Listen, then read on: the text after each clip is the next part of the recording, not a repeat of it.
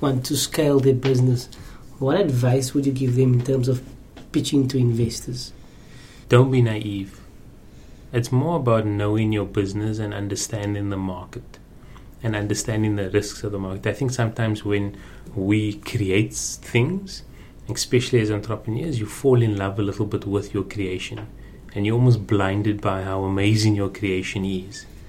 And it's hard to then listen to people break that uh, that creation down. I think that you have to be very uh, brutally honest with yourself around what are the flaws of your creation, where's the positives, where's the negatives.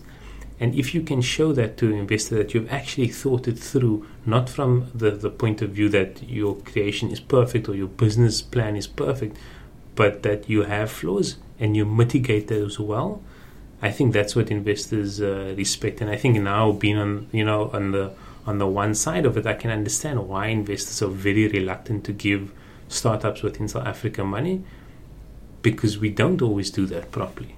We think what we create is amazing, and we're like, oh no no, but there's there's no competitors that can beat us. It's like, really? Mm. You sure about that? You want you want to maybe think about that a little bit?